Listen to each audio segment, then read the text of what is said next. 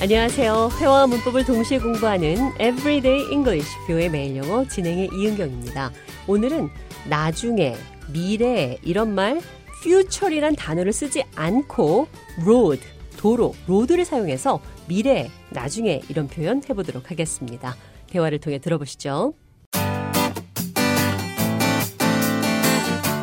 Is David still single? Yeah, he's still single. I don't think he can find someone. I mean, he's not trying. That's interesting because I think he might have a girlfriend. What makes you think so? He told me many times that he will get married down the road. That doesn't mean anything. But you don't have to worry about him. He's only 30. He'll do that further down the road.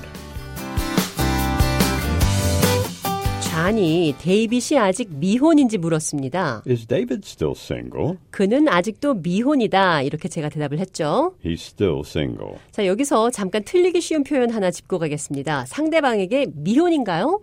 Are you single? 이렇게 물어보거나 미혼입니다. 이렇게 대답할 때 A를 집어넣어서 아머 싱글 이렇게 표현하시면 안 됩니다. A 없습니다. 데이빗은 미래에 결혼할 것이라고 했죠. He will get married down the road. 여기서 미래, down the road입니다. He will get married in the future. 같은 표현입니다. 그럼